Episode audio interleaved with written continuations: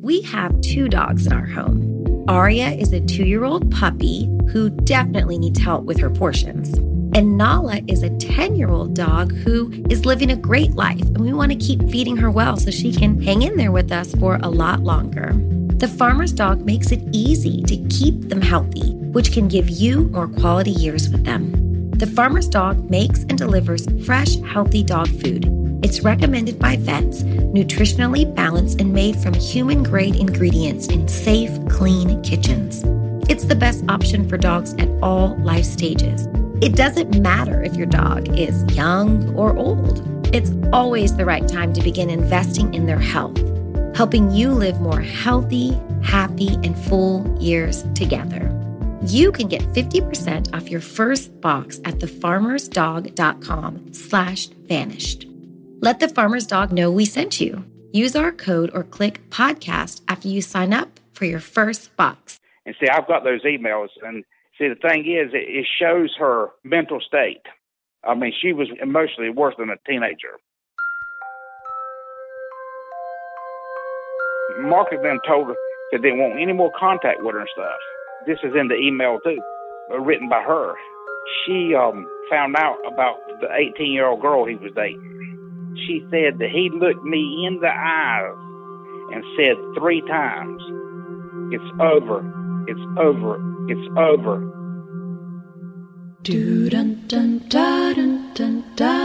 Ten years ago today marked the last time anybody reported seeing or talking to Tara Grinstead. Officially, police are calling this a missing persons GBI case. officials say investigators latex gloves found an $80,000 reward is being offered Where for information. is Tara Grinstead? From Tenderfoot TV in Atlanta, this is Up and Vanished, the investigation of Tara Grinstead. I'm your host, Payne Lindsay. Several episodes back, I read some emails that Tara sent just a few days before she disappeared. That was only one of them. I can't reveal my source for these emails, but I can assure you they're 100% real. The first one I'm going to share today is from October 6, 2005. From Tara to Nancy, Marcus Harper's mom.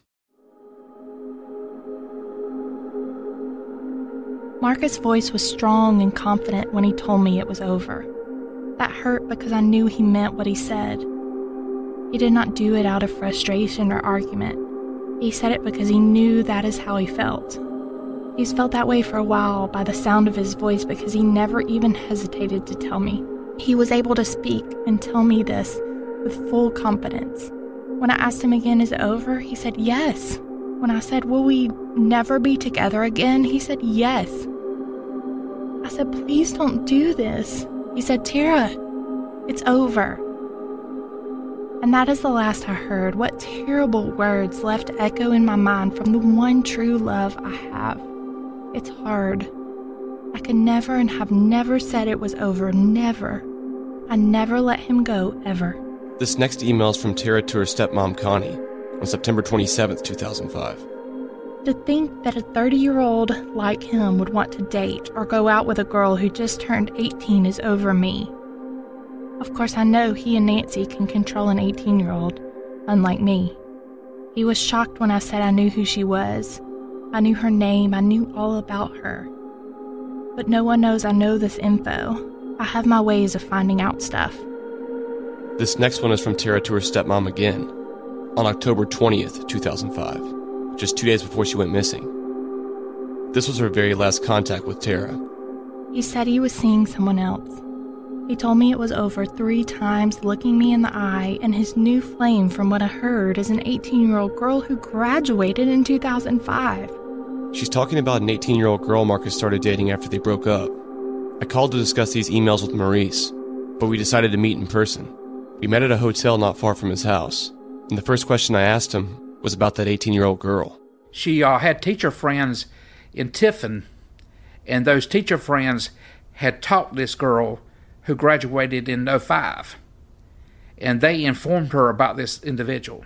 Do you think this is a good enough reason for motive? It seems like she's kind of going behind Marcus's back to dig out this information. Does this play a role to you at all in this thing? She said that he was shocked when she told him that. He was shocked. I think you have to take these emails cumulative uh, together.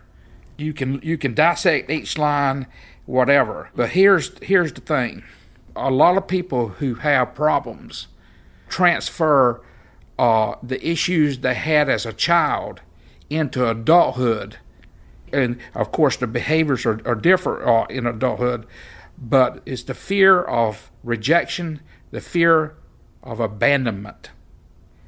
Uh, your whole being, your whole thinking, your whole psychological makeup, you lose everything, and your thinking is irrational.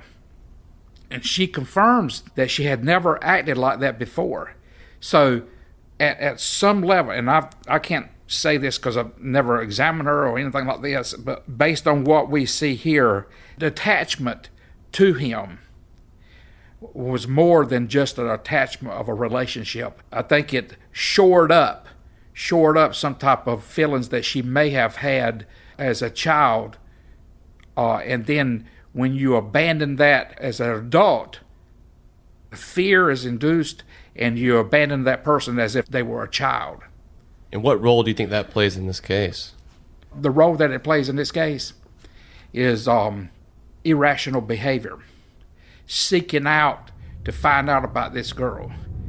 This last email I'm going to share with you is from Tara to her stepmom again on September 27th, 2005. I've not expressed any of this to anyone.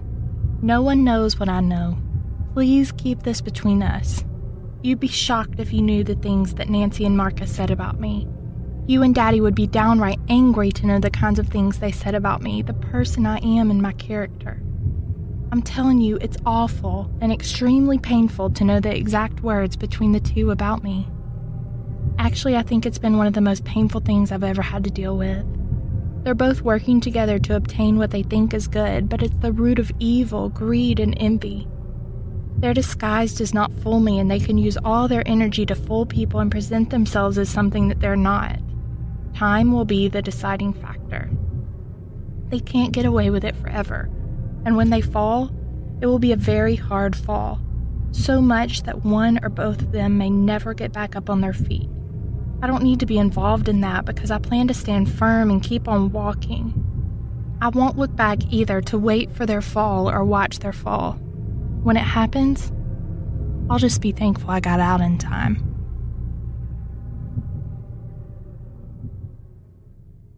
What is she talking about? I don't think that she. Um, I, I personally don't know. Yeah, it seems like she. I mean, because she kind of goes on about it. So obviously, it was getting at her her reputation, that type of thing. See, see, one thing that you have to understand: Tara originally broke up with him. See, he got a letter when he was in Iraq. See, and he he that one of his friends read it to see if he was reading it right, and then he just and he thought he was. So, and he said he thought it was good for them to go on their separate ways. Then she decided that she made a mistake because she didn't want to live the army life, military life. See, Right. uh, then she made a mistake, and then that summer, the end of the end of the summer of 05, see they they went to Florida together. It just wasn't all Tara. Marcus plays uh, some of the role in her behavior toward him too. There's no doubt about that. He was all around her all the time. I'm, I'm not not literally all around her, but I don't think he um, did anything to uh, discourage her all that much. May have seen it as an ego thing. Yeah, or she has this like really strong vengeance. It seems like against Marcus and his mom. Yeah, I just think that uh, that that she felt like that they were one and the same, that they they were uh, both against her. Maybe that Marcus's mom was promoting them not being together. There, no doubt. So Tara felt like Marcus's mother was in the way of Marcus. Oh, there, uh, that that she ruled him. She was clinging onto the last straw to try to keep some type of link to Marcus, and it was through his mama. I tried not to overanalyze what Tara was saying in her emails, but it was pretty hard not to. Reading what she was saying just days before she vanished is bizarre. Whatever happened to her, it seemed like she wasn't in her right state of mind. All this just seemed too coincidental. I felt certain it was related to her disappearance. Do you ever wish you could become a detective and help find the clues to the case? How about all of that in a mobile game that you can take anywhere? In June's journey, each scene leads to a new, thrilling storyline. Uncover the mystery of June's sister's murder and find out about scandalous family secrets. The gameplay lets you find hidden clues as you investigate a murder mystery. Escape to a bygone age of mystery, danger, and romance. Let your imagination run wild when decorating your island estate and collect scraps of information to fill your photo album and learn more about each character. Whether you're craving a good mystery or looking for an escape, you can immerse yourself in the world of June Parker. June's Journey is a hidden object mystery game with a captivating detective story taking you back to the glamour of the 1920s with a diverse cast of characters. Each new scene takes you further through a thrilling murder mystery story that sets the main protagonist, June Parker, on a quest to solve the murder of her sister and uncover her family's many secrets. I travel so much while working that I personally love to play it while sitting around airports with all of that free time I have. Can you crack the case? Download June's Journey for free today on iOS and Android.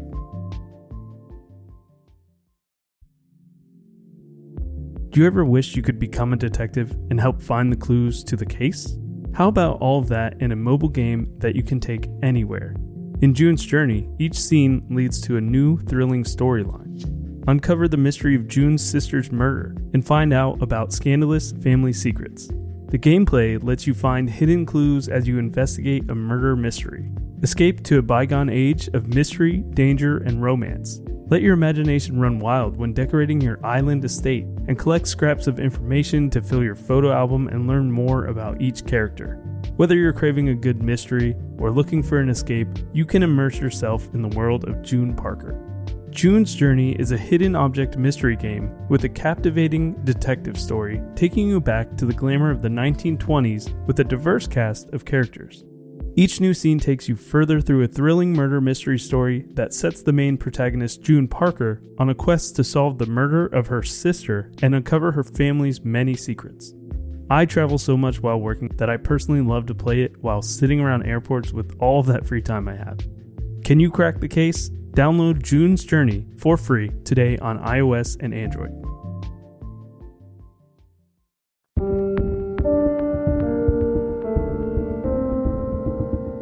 At the end of the last episode, I was searching for other possible men in Tara's life. I stumbled upon the name Jim Hickey. I had no clue who this was, or if this was even a real person. So I found who I thought was him on Facebook and shot him a message. It turns out he did know Tara, and he agreed to talk to me. Just a fair warning about this phone call I'm about to play. It's pretty long, but I feel like it's important, so stick in there. I didn't know her all that well. I was introduced to her by uh, the superintendent of Irwin County at the time, Troy Davis. And we, we went out one time in Atlanta, and when I was going through town one time, we went and had lunch. But, you know, we periodically text or email or you know, chatted on the phone occasionally, but you know, I was in Atlanta and she was in South Georgia, so it was. Were you down there for your job? Is that why you were there?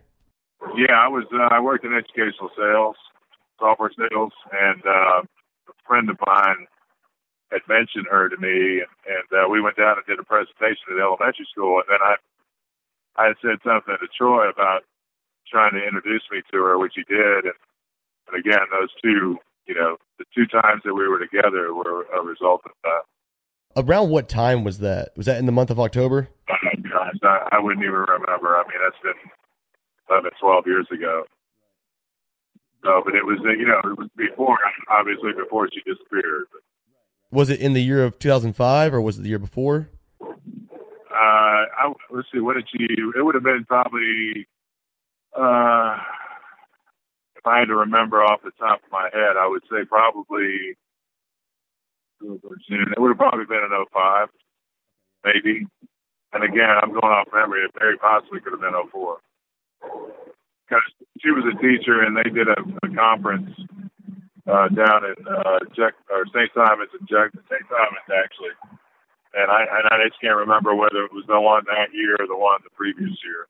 She came up to visit a friend of hers in Atlanta one time who uh, it, I think she knew from the Patchetts, that she was singing at a uh, an Irish bar over in Brookhaven, and uh, we we met up that night. How many times did y'all did y'all hang out? You think? At one time, and then, like I said, one other time I came to Ocilla and we went to lunch over in Fitzgerald. Did you ever go to her house or anything? Uh, yes. Yeah, I met her neighbors.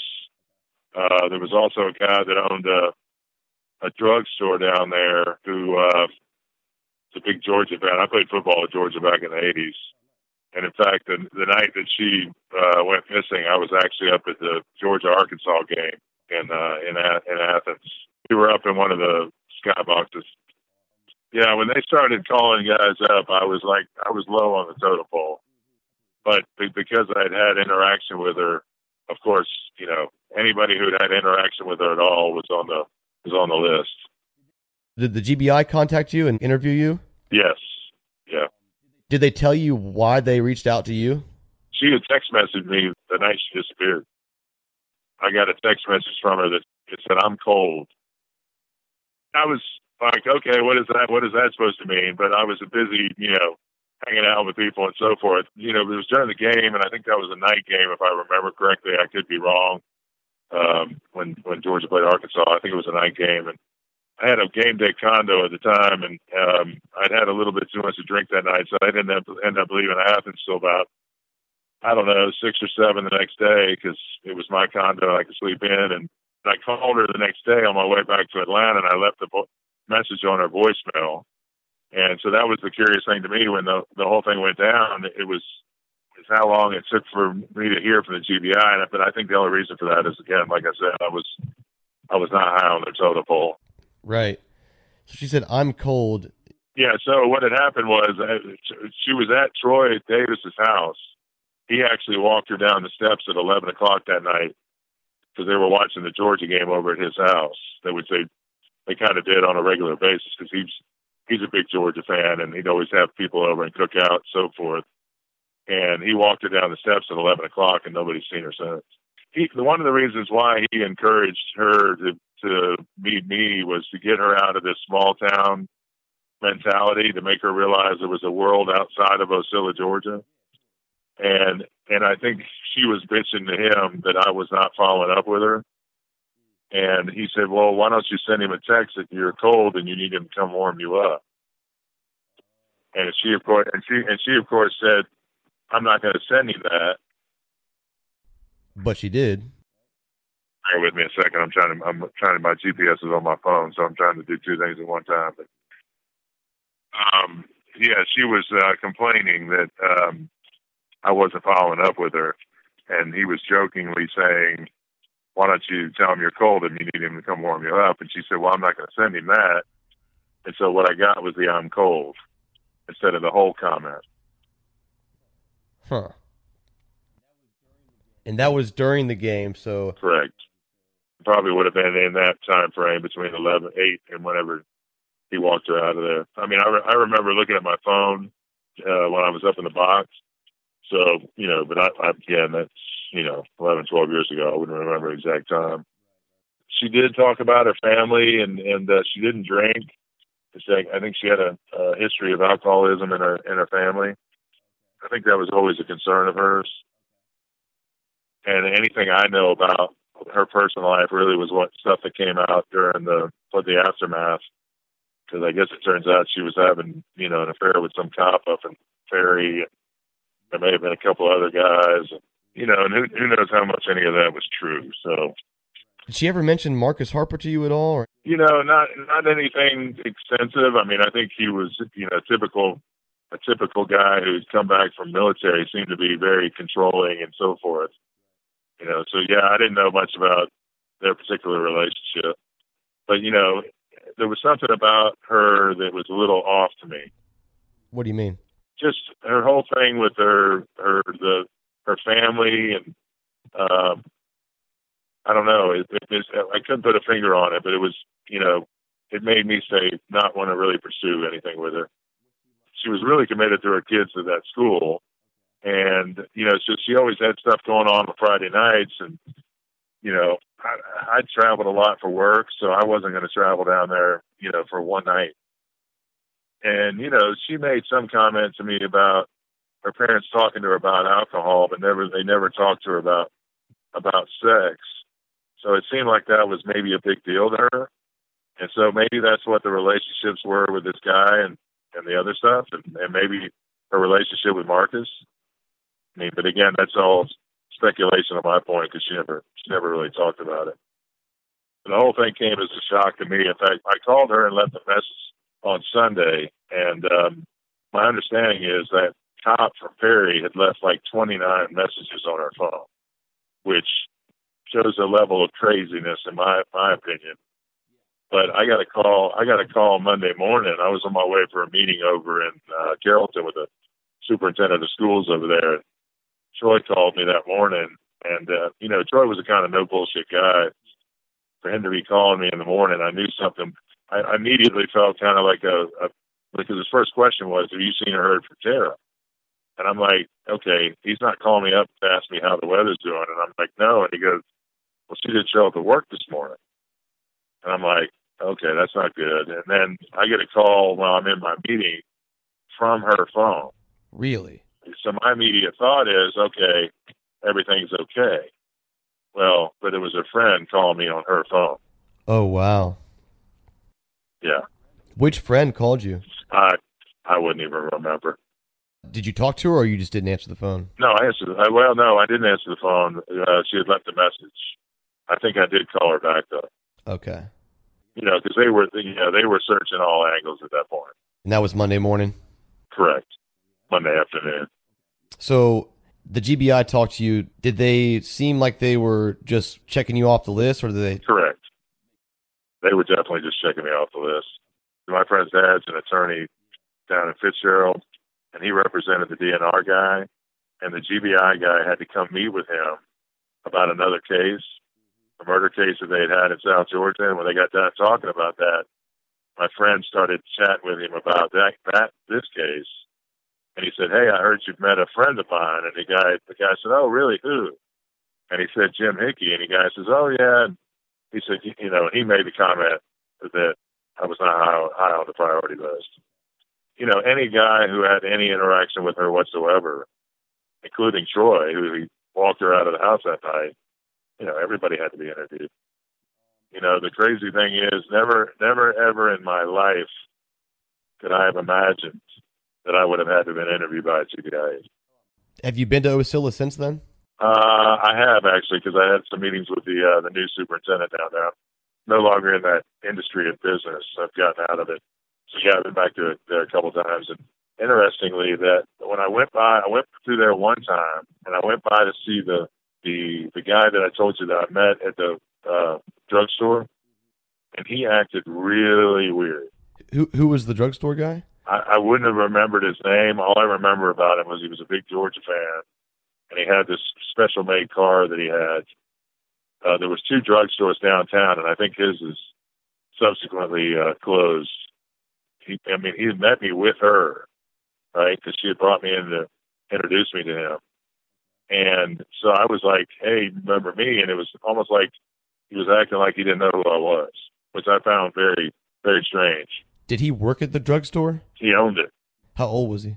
Uh, I would say he was probably in his sixties, maybe fifties, late fifties, early sixties, maybe.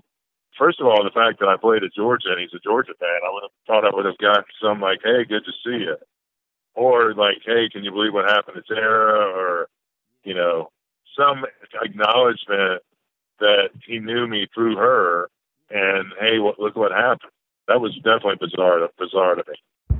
Did you kill Marlene Johnson? I think you're one of the first people to have actually asked. From WBUR and ZSP Media, this is Beyond All Repair, a new podcast about an unsolved murder that will leave you questioning everything. Somebody should be in jail for murdering my sister. A woman who's never been believed. As long as they think I have done this, then they're not looking for who actually did this. And that's what makes it a cold case. No, it's a botched case. And a search for the truth, once and for all. Wow, it just gets more interesting. Beyond All Repair. Listen and follow wherever you get your podcasts. Be careful. You're digging in a place that's been very peaceful for a while. Do it anyway. Dig.